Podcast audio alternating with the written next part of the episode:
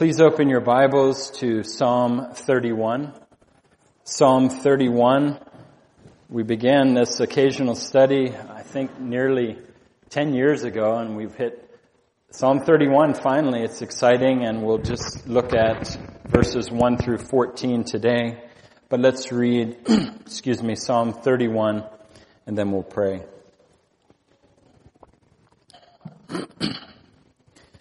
For the choir director, a psalm of David. In you, O Lord, I have taken refuge. Let me never be ashamed. In your righteousness, deliver me. Incline your ear to me. Rescue me quickly. Be to me a rock of strength, a stronghold to save me. For you are my rock and my fortress. For your name's sake, you will lead me and guide me. You will pull me out of the net which they have secretly laid for me, for you are my strength. Into your hand I commit my spirit. You have ransomed me, O Lord, God of truth. I hate those who regard vain idols, but I trust in the Lord. I will rejoice and be glad in your loving kindness, because you have seen my affliction. You have known the troubles of my soul, and you have not given me over into the hand of the enemy. You have set my feet in a large place. Be gracious to me, O Lord, for I am in distress. My eye is wasted away from grief, my soul and my body also. For my life is spent with sorrow and my years with sighing. My strength has failed because of my iniquity and my body has wasted away. Because of all my adversaries, I have become a reproach, especially to my neighbors and an object of dread to my acquaintances. Those who see me in the street flee from me. I am forgotten as a dead man out of mind. I am like a broken vessel. For I have heard the slander of many, terrors on every side. While they counsel together against me, they schemed to take away my life. But as for me, I trust in you, O Lord. I say, you are my God. My times are in your hand. Deliver me from the hand of my enemies and from those who persecute me. Make your face to shine upon your servant. Save me in your loving kindness. Let me not be put to shame, O Lord, for I call upon you. Let the wicked be put to shame. Let them be silent in Sheol. Let the lying lips be mute which speak arrogantly against the righteous with pride and contempt. How great is your goodness which you have stored up for those who fear you, which you have wrought for those who take refuge in you before the sons of men. You hide them in the secret place of your presence from the conspiracies of man. You keep them secretly in a shelter from the strife of tongues. Blessed be the Lord, for he has made marvelous his loving kindness to me in a besieged city. As for me, I said in my alarm, I am cut off from before your eyes. Nevertheless, you heard the voice of my supplications when I cried to you. O love the Lord, all you his godly ones. The Lord preserves the faithful and fully recompenses the proud doer. Be strong and let your heart take courage, all you who hope in the Lord. Let's pray again. Our great God, we thank you that we can draw near to you as your people.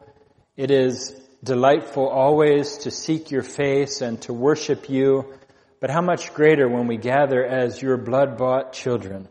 Thank you, Father, for the fellowship of the saints, the singing of your praises together, hearing your word read and proclaimed. Lord, it is special. It is wonderful that we can draw near to you as one body. Thank you, Father, for your word that is a light to our path. Thank you, Father, for the many that labored and were persecuted and even put to death for translating the Psalms. Father, it's beyond us, but we rejoice and we thank you for your book and particularly the Psalms. Thank you, Lord, for this songbook, this prayer book, this place where we can find a balm for our souls. Lord, it is so sweet and may you make it even sweeter today as we seek to look at Psalm 31. May you illuminate your text. May there be good applications to each heart. And in the end, would you get all the glory to yourself? We thank you. In Jesus' name, amen.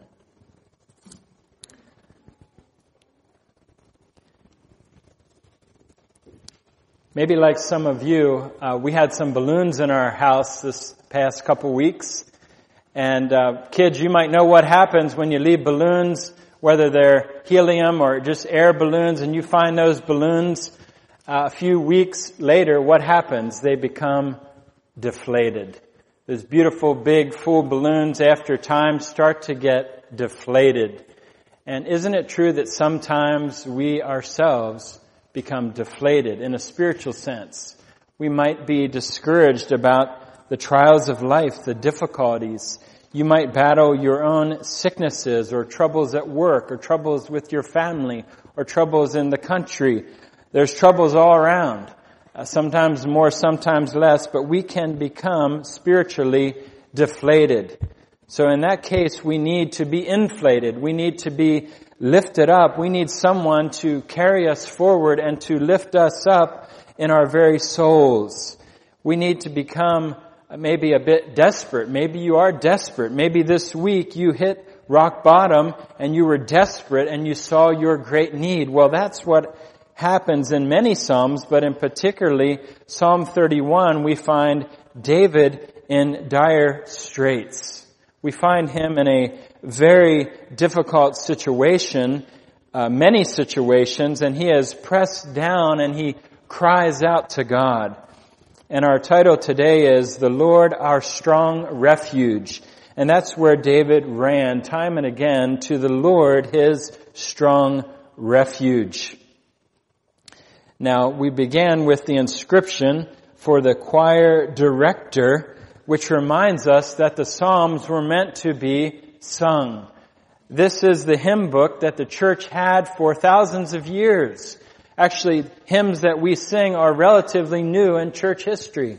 In the Old Covenant and the New Covenant, we have the Psalms and these were the words that were used by the people of God to sing to God, which illustrates many things, but at least we might think that our songs should always be praise to God. That sounds good, but Psalms are also our confession of sin. Psalms and songs also should reveal our deepest longings, even great grief.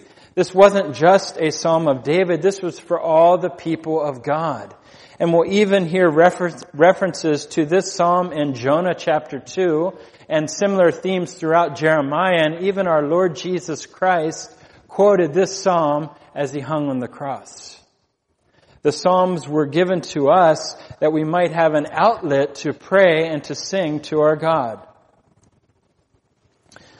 I'm reading First Chronicles and I came to that great description of how we really uh, received a lot of the psalms and how different people were appointed to to handle the cymbals and to play the instruments and to be the choir. And they were referred to, uh, the, the songs that they were putting together as the songs of God. The songs of God. First Chronicles 1642.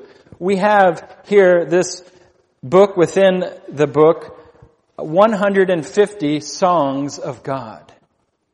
This is a song. This is Hebrew poetry, and we need to remember that as we read it, as we pray it back, as we may sing it back to God, even from our hearts.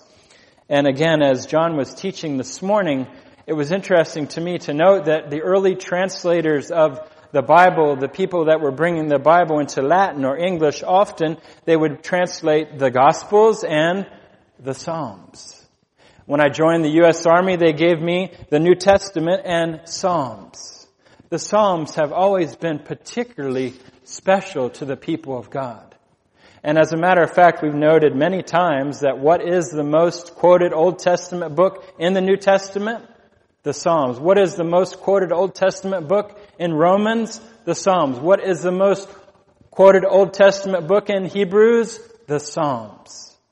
Jesus and the apostles valued this book greatly, and I hope you do too. We find ourselves in it, and we find a voice and words to express our deepest heart pangs before God.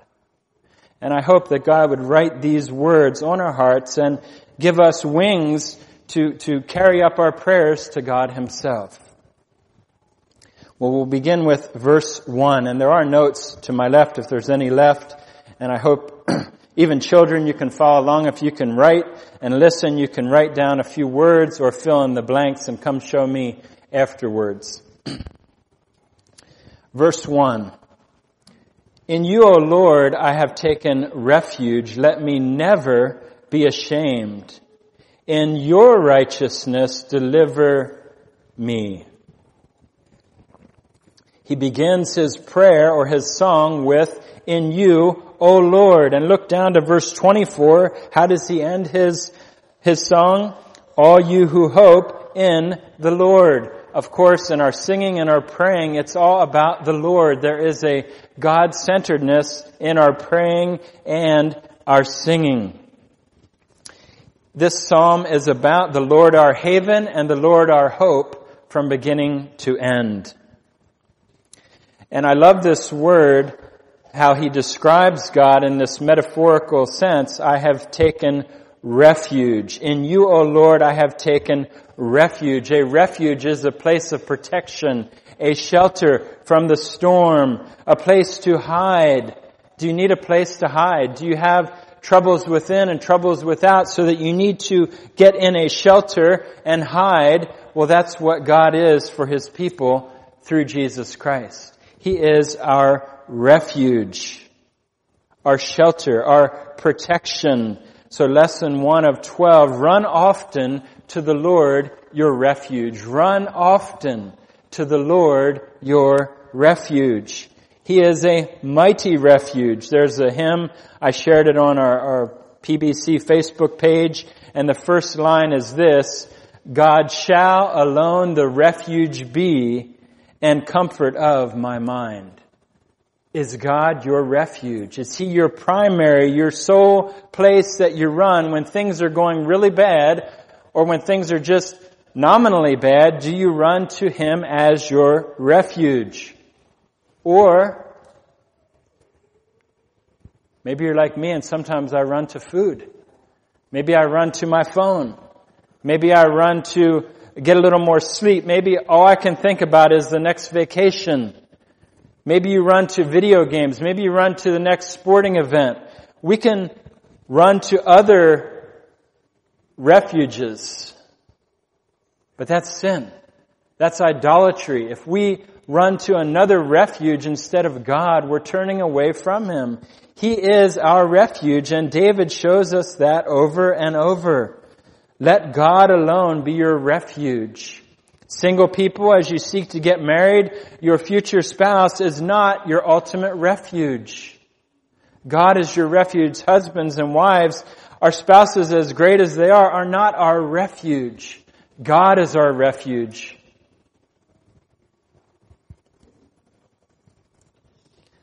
Based on his character, the character of God, David cries out, not only you're my refuge, but let me never be ashamed or let down, but in your righteousness deliver me. You are the just judge. Be righteous as you are, O God, and deliver me. And this harkens back to even the Exodus when Israel was delivered out of Egypt. Again and again, God is our deliverer. To God, the Lord belong escapes from death. He is our deliverer in so many ways not only a refuge, but a righteous deliverer. And David puts himself in God's righteous hands. Verse 2, he continues his plea. Incline your ear to me, rescue me quickly. Be to me a rock of strength a stronghold to save me. Give me your ear, Lord. Bend down your ear and uh, uh, put your ear close and listen. The King James has bow down because God is so high and lifted up. He is transcendent. He is so high that he needs to bow his ear down and come close and hear us. But that doesn't hinder prayer. It rather facilitates it. God's highness does not hinder our prayer. It encourages it. He is so high and lifted up, but we cry, Lord, incline and bend down your ear and hear me and rescue me. How soon? Quickly. Sometimes we can pray, as we've said many times, it's sort of a ho-hum attitude. Well, if you want to, Lord. No, David often cries out, Lord, answer me now. Answer me quickly. He, there's an urgency in prayer. And thus, lesson two, urgent needs should result in urgent prayers. When you're in great trouble and about to be maybe killed by an accident, you're not going to mess around. You're going to say, Lord, answer me quickly. It's all through the Psalms. You'll find it again and again when the writers became so desperate. They said, Lord, I need an answer now. Answer me quickly hasten, hurry, speed, be swift to answer my cry. Rescue me.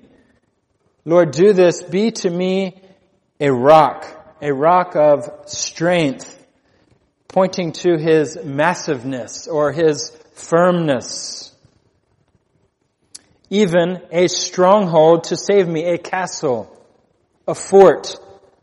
They built castles and forts on cliffs to protect the people because they were not easily overthrown. Thus, God in the same way is this massive fortress. A mighty fortress is our God, a bulwark never failing. This defensiveness of God is a great comfort to us when we need help, we need rescued, we need a place to hide, and He is our rock of strength. Verse 3, he continues to describe God in his song. Verse 3, for you are my rock. You are my rock. It's a different word than the previous rock that he used. You are my rock and my fortress, the same word as earlier. For your name's sake, you will lead me and guide me. The word here for rock, if you even read in your column as we learned about in Sunday school, Verse 3, if you look over to your column, for you are my rock, you might see the word or crag. I don't think we use crag very often, but we surely use a cliff. If you climbed up on a mountain and you were at a cliff and the enemies were coming up, you would be able to defend yourself because they can't come up that cliff and get you.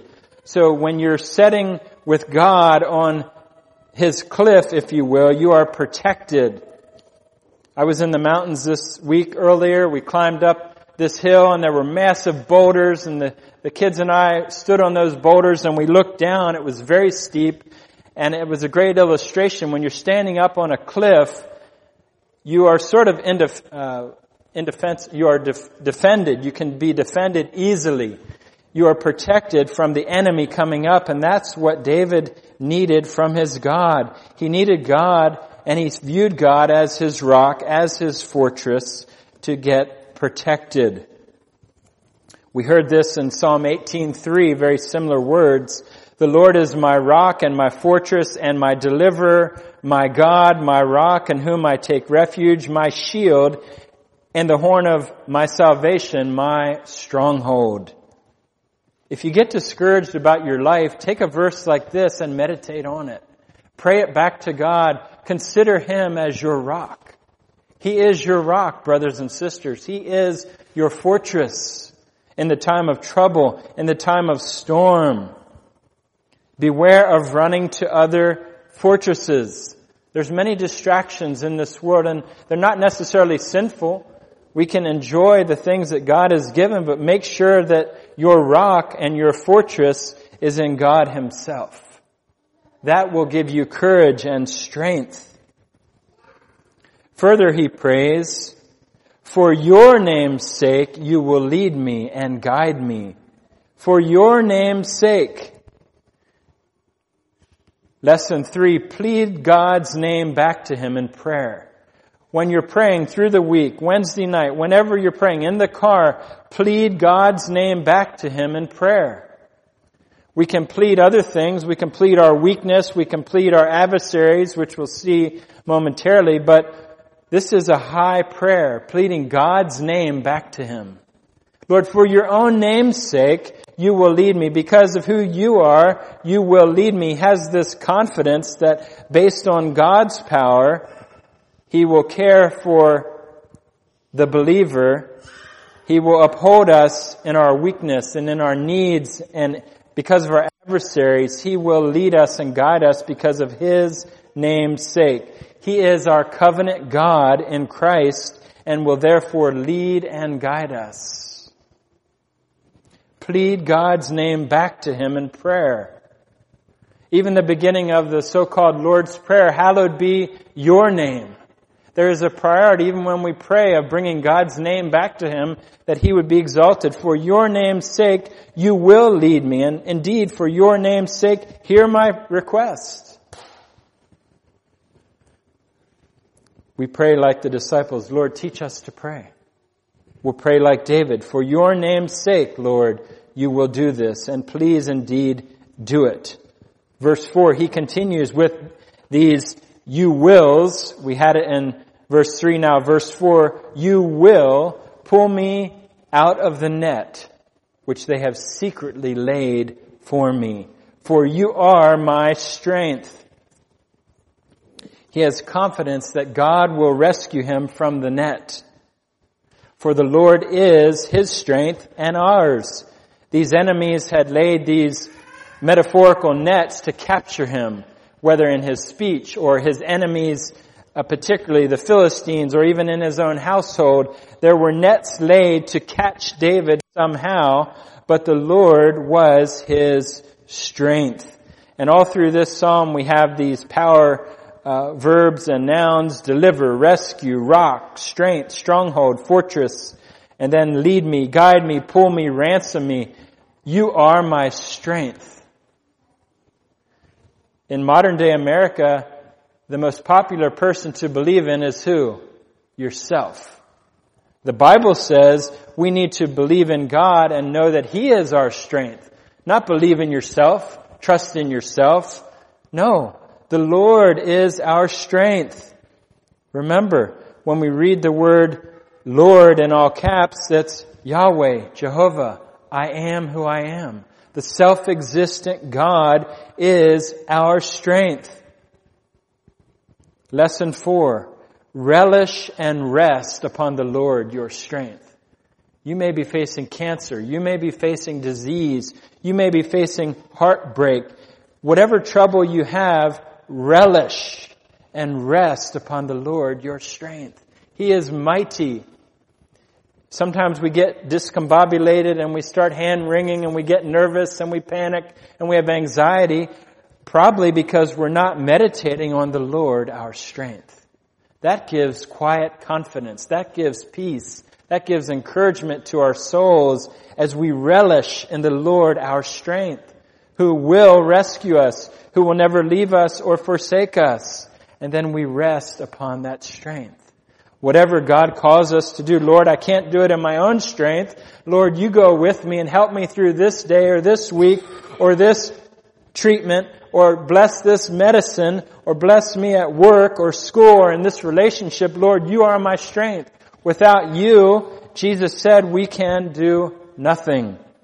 And get the context back in John 15. Jesus has a similar message for us. And think of the phrase, you are my strength, and then Jesus' words, abide in me, and I in you. As the branch cannot bear fruit of itself unless it abides in the vine. So neither can you unless you abide in me. And then those words, apart from me, you can do nothing. Apart from God, we can do nothing. Apart from the Lord, our strength, we are helpless. But with Him, we can do whatever He calls us to do. The Lord is our strength. Let us meditate on that when the temptation to panic sets in. Maybe I'm the only one that ever panics. A lot of things can cause panic. A lot of things can cause grief, stress, worry, anxiety. But trusting in the Lord, our strength, will carry us through anything. Come what may, we are trusting in the Lord, our strength. His cry continues in verse 5 and is even heightened. He cries for help and rescue in this, in this beautiful and amazing phrase, into your hand I commit my spirit. Into your hand, my God, I commit my spirit, my inner being, I entrust it to you. You have ransomed me. You have rescued me, O Lord, God of truth, God of faithfulness.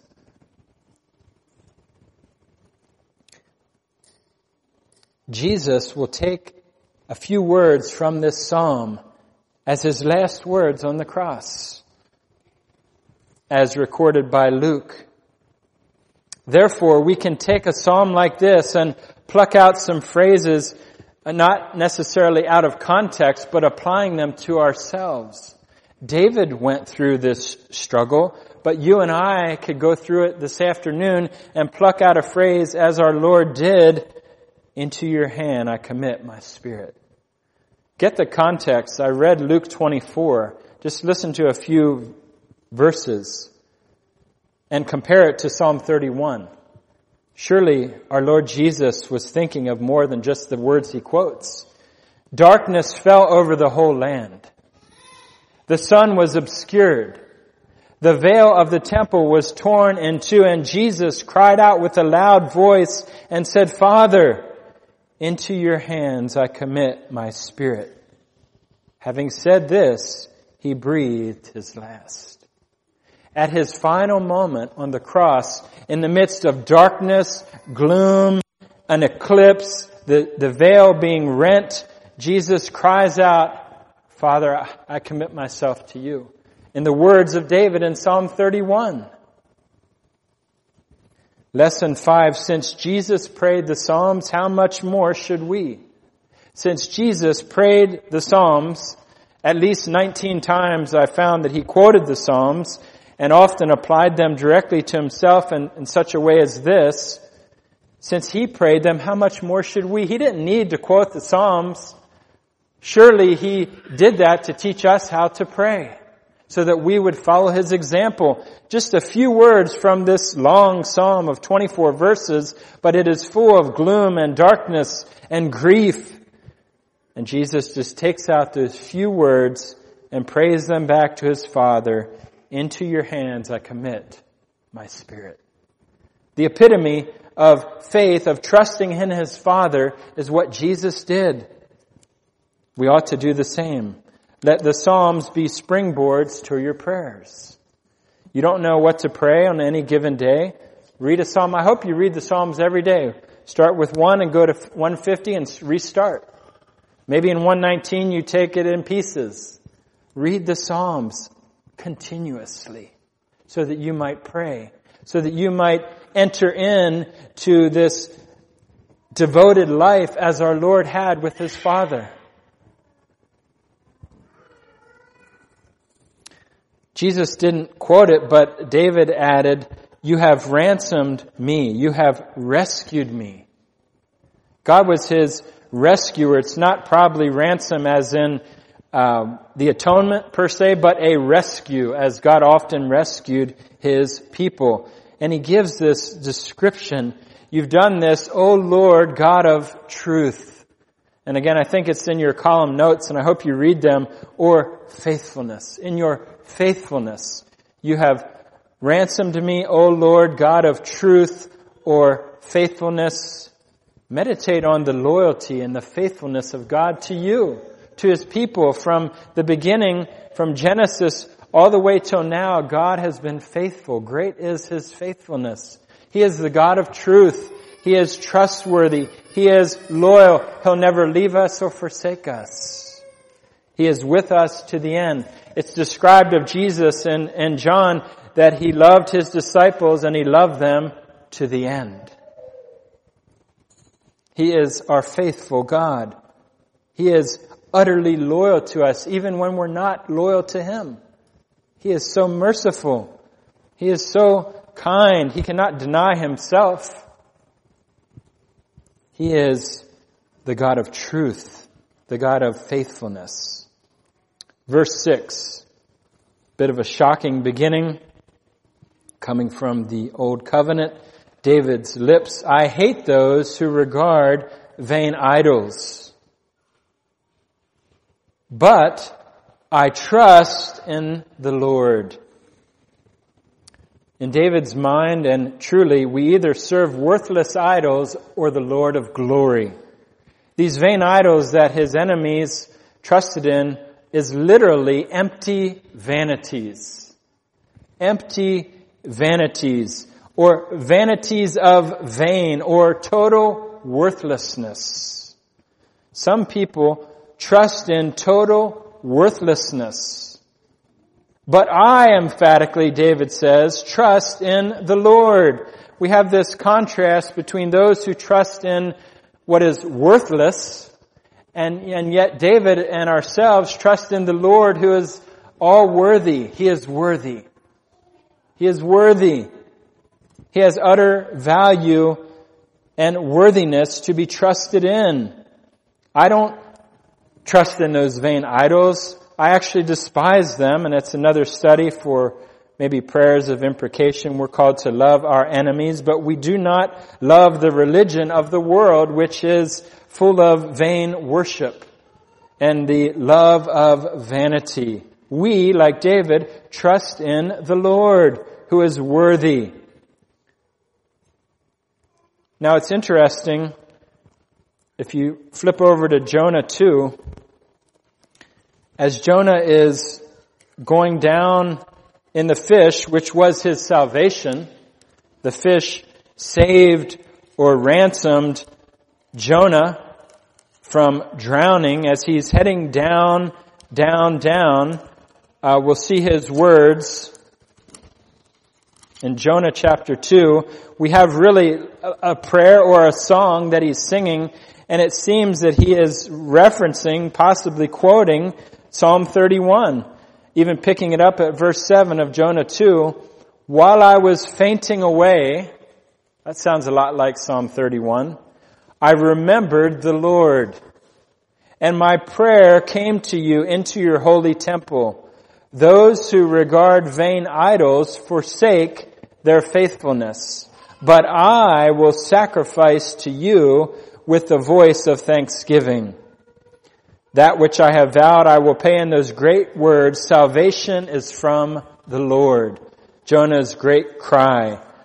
So it seems that there's at least a parallel or even a quote or he was praying back to God, Psalm 31, in his distress and he was rejecting vain idols and the worship of them because they're faithless gods with a small g, but he would serve the true God and sacrifice to him. David said, I will trust in the Lord. Again, do you trust in yourself or in the Lord? Let us follow David and Christ and trust in God.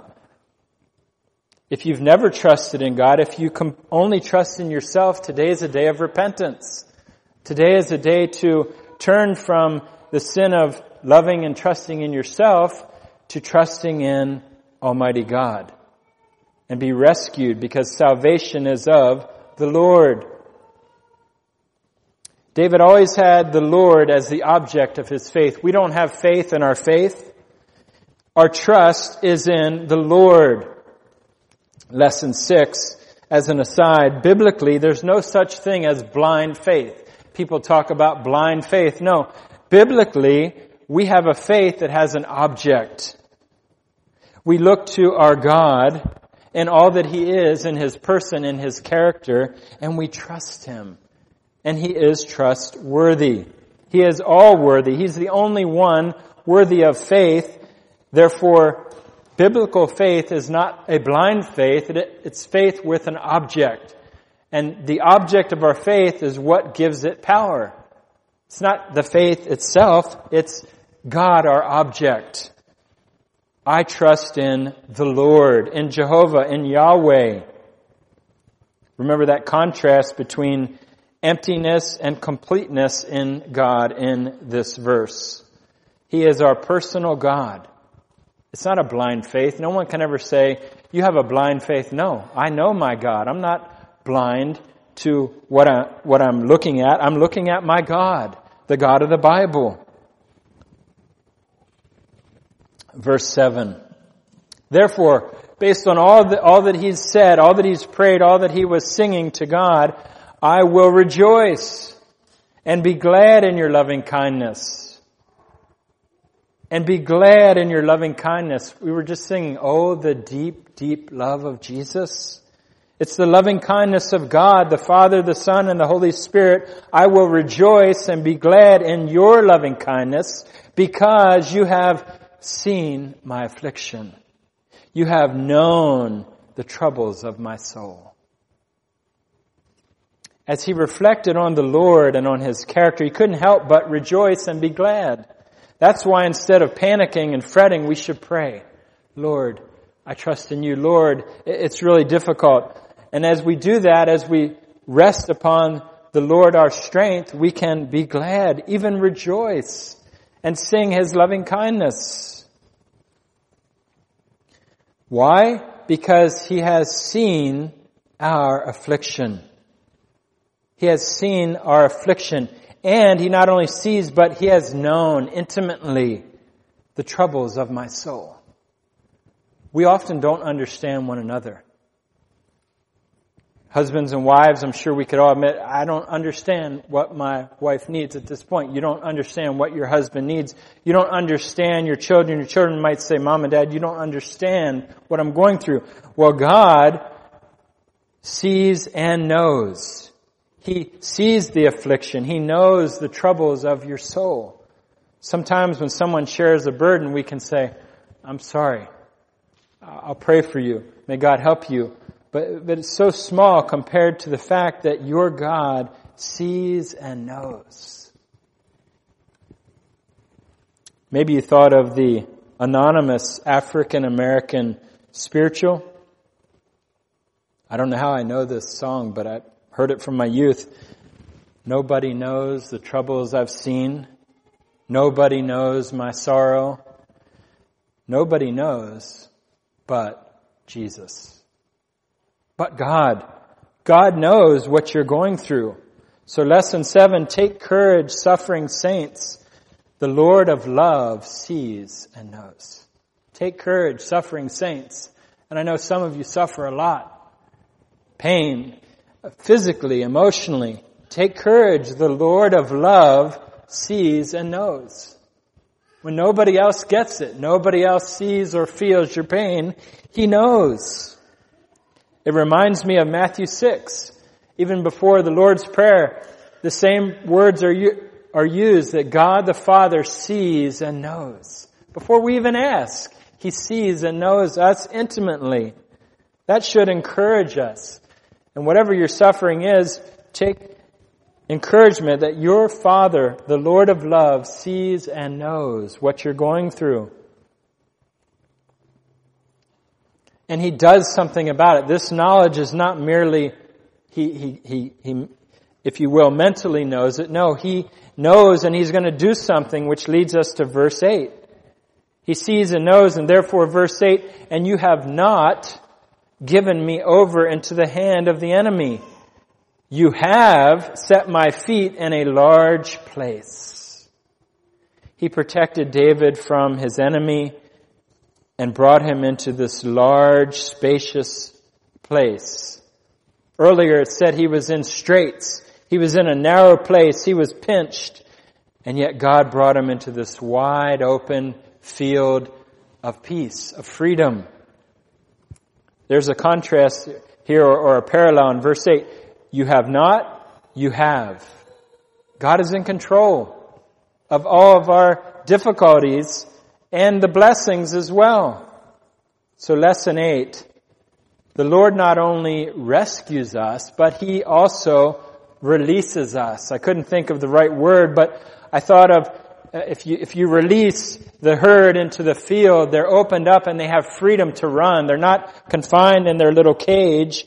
God not only keeps us and gets us out of the hand of the enemy, but then He frees us and we have this liberty and it's used several times in the Psalms of being uh, let loose in a large place of freedom. He not only rescues us, but He releases us into this place of freedom and blessing. He could just merely make us uh, His slaves or, or we're just uh, freed from one but, but kept down. No, He lets us go, if you will, and frees us into this large place. My feet run and I'm free. To be the Lord's bondservant is to be truly free. Psalm 18, 19, He brought me forth also into a broad place. Verse 9. Further, He cries out, Be gracious to me, O Lord, for I am in distress. My eye is wasted away from grief, my soul and my body also. We've heard similar words. John read Psalm 30 and these Psalms are connected and placed in this order because they often have connections. Psalm 30 verse 10, Hear, O Lord, and be gracious to me. Here in our verse 9, Be gracious to me, O Lord. There's these connections between 30, 31, you can see 32 as well. Be gracious to me, O Lord. Have mercy upon me. I'm disturbed. I'm downcast. I'm grieving in both body and soul. My eyes are wasted away because I'm crying so much. My body is weakened because I'm so discouraged by what's happening. He's physically, spiritually, and emotionally spent. Like I said at the beginning, maybe you've hit rock bottom. Life without leaning on the strength of God and even with the strength of God, even as our Lord Jesus was in the Garden of Gethsemane and other places and he grieved and he poured out his soul, he was exhausted. That is part of life. Our God sees and he knows and so therefore we, we cry out in the midst of that um, status of being spent, be gracious. Have mercy, Lord. Lesson 9, God's grace corresponds to our deepest needs. God's grace corresponds to our deepest needs.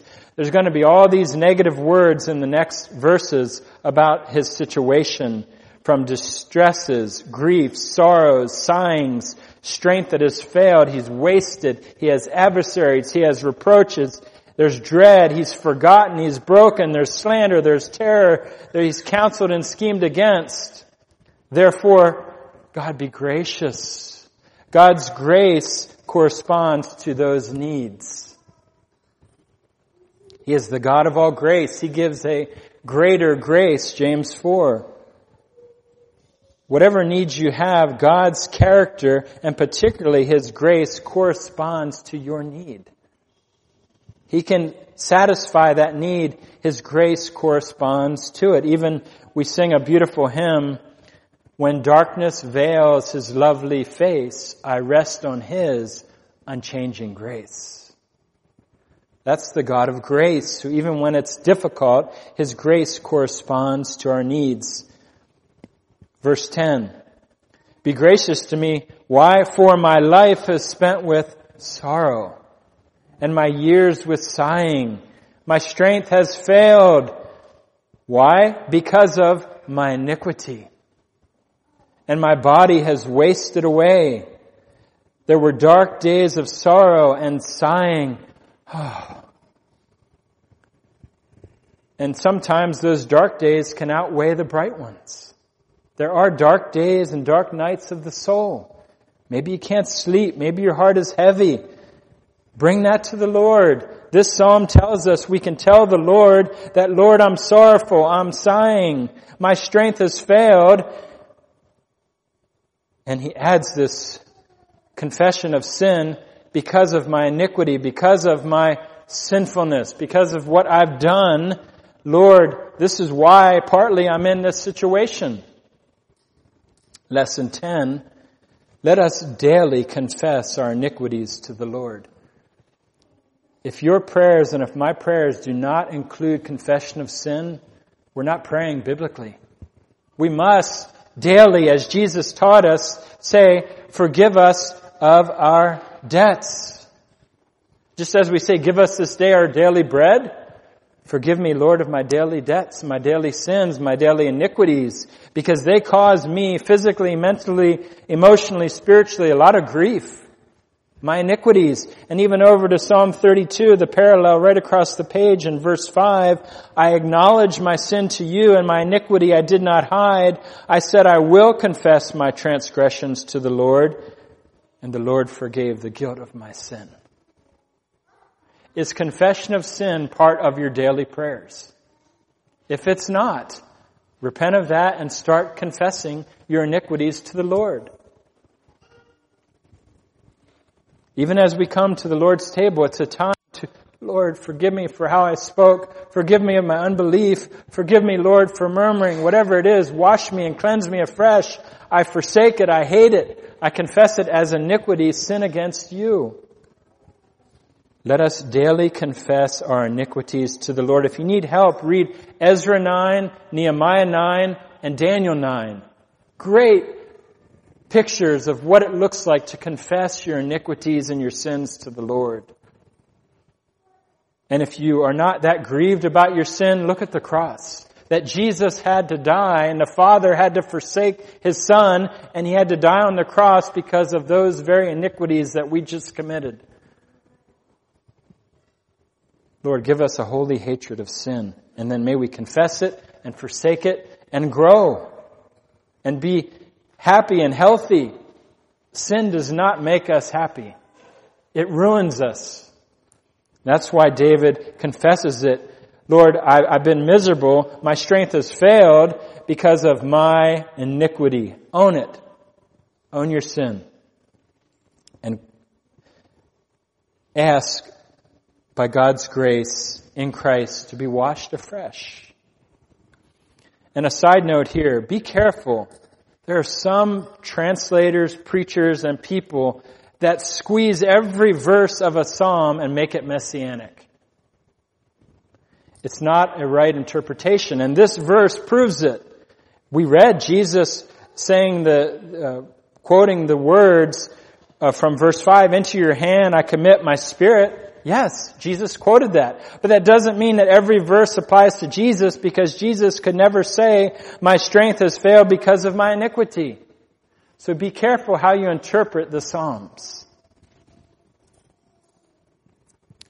Further, not only because of his iniquity, but verse 11, he has another uh, reason for his struggles. Verse 11, because of all my adversaries. He's telling it all to the Lord. I'm telling you my sin. I'm telling you my weakness, Lord. Also because of all my adversaries, I have become a reproach, especially to my neighbors and an object of dread to my acquaintances. Those who see me in the street flee from me. He was antagonized. He was reproached. Even his close neighbors didn't want to have anything to do with him. They had nothing to offer him. Talk about a depressed state.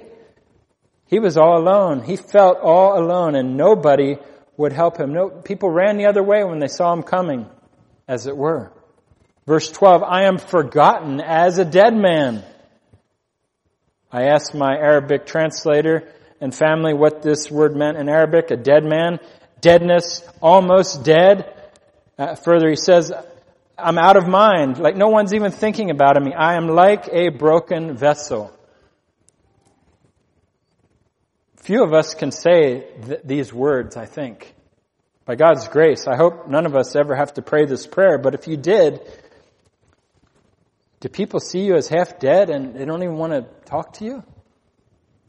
That, that is utter loneliness. And he says, I'm like a broken vessel, a little piece of pottery just laying down there in the dirt. Nobody, nobody cares about my soul. Yet he's, he's praying this back to God. He felt like no one cared. It's as if he was dead to those around him. No one could even see him. He, he was just a dead man. When we have no strength and we feel like a dead man, The omnipotent God is a lot more attractive, is he not? When you have nobody, no friends, no family, no health, no help, nobody gets your grief, an omnipotent God will receive you in Christ. He gets it. He understands. He is merciful and gracious, even if you feel like David did as a dead man. I'm forgotten like a dead man. Verse 13. He continues on this description of how he felt. For I have heard the slander of many. People were slandering him. Terrors on every side. While they took counsel together against me, they schemed to take away my life. There were assassin, assassination plans to kill David. He had many enemies without and within his own family. There were dark days. Yet David was pouring this out in a song, in a prayer to his God. Lesson 11. When hurt, harmed, or helpless, cry out to the Lord. When hurt, harmed, or helpless, cry out to the Lord. Sometimes we can look at our situation. It may not be exactly like David here, but we turn it over and oh, it's miserable and nobody likes me and I have no best friend and I don't have this and I don't have that and I'm just hated by the world. Turn it out, turn it to a cry to God.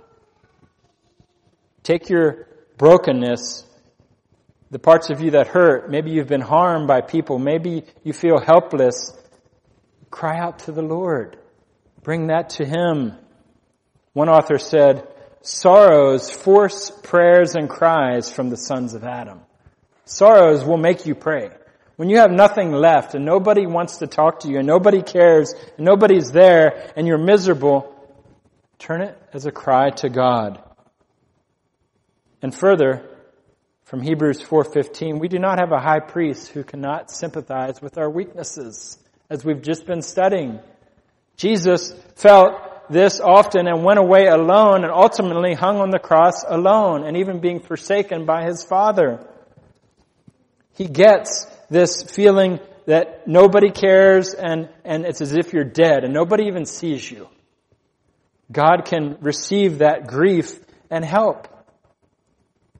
This terror is on every side is mentioned about six times in Jeremiah and Lamentations. This same phrase, terror on every side. It's so bad. Maybe it was a cliche or a common saying, but terror is all around. It's, it's out of control.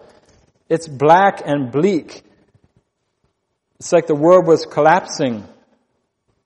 And there were even these conspiracies of people trying to kill him. Well, as we wind down, we come to the last verse for today, verse 14. He turns from all that grief and loneliness and being viewed as half dead. Where does he turn? He looks up. But, I love to see those words. We saw it in um, verse 6b, but I trust in the Lord now in verse 14. But, as for me, I, emphatically, I myself trust in you, yourself, emphatically, O Lord, I said, you are my God. We're glad that it didn't end in verse 13. There are some Psalms, very few that end on that dark note of helplessness and there's no help to be seen. But here, thankfully, we have verse 14. But as for me, I myself trust in you yourself, O Lord. I say, you are my God. We've mentioned Matthew Henry's phrase several times. If you've ever said, my God, then never unsay it.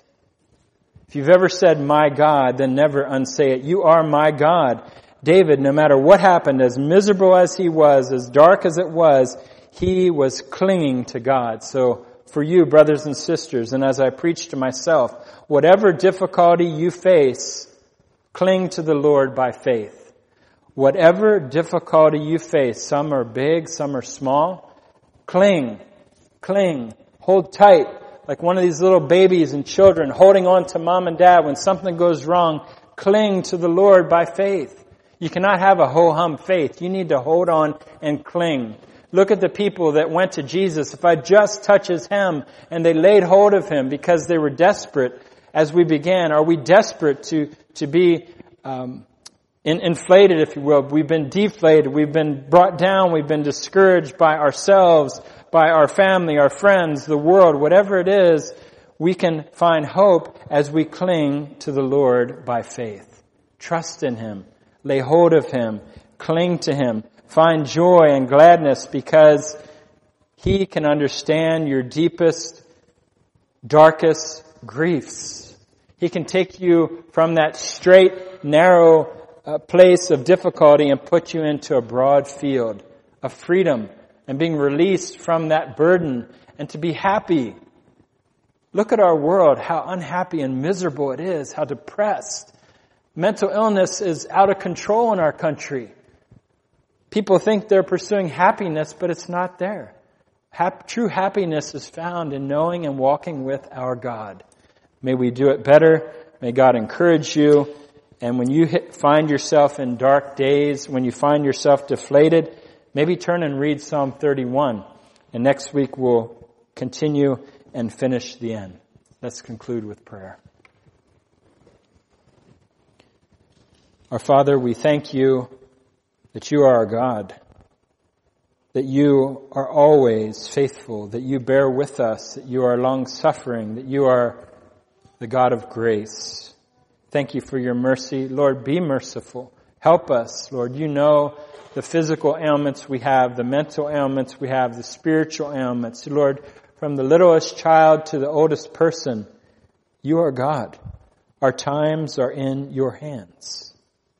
Lord, have mercy upon us and encourage those that need encouragement, warn those who need warned, and may you get glory to yourself as we are more faithful. Lord, wash us of our iniquity afresh in the blood of Jesus Christ.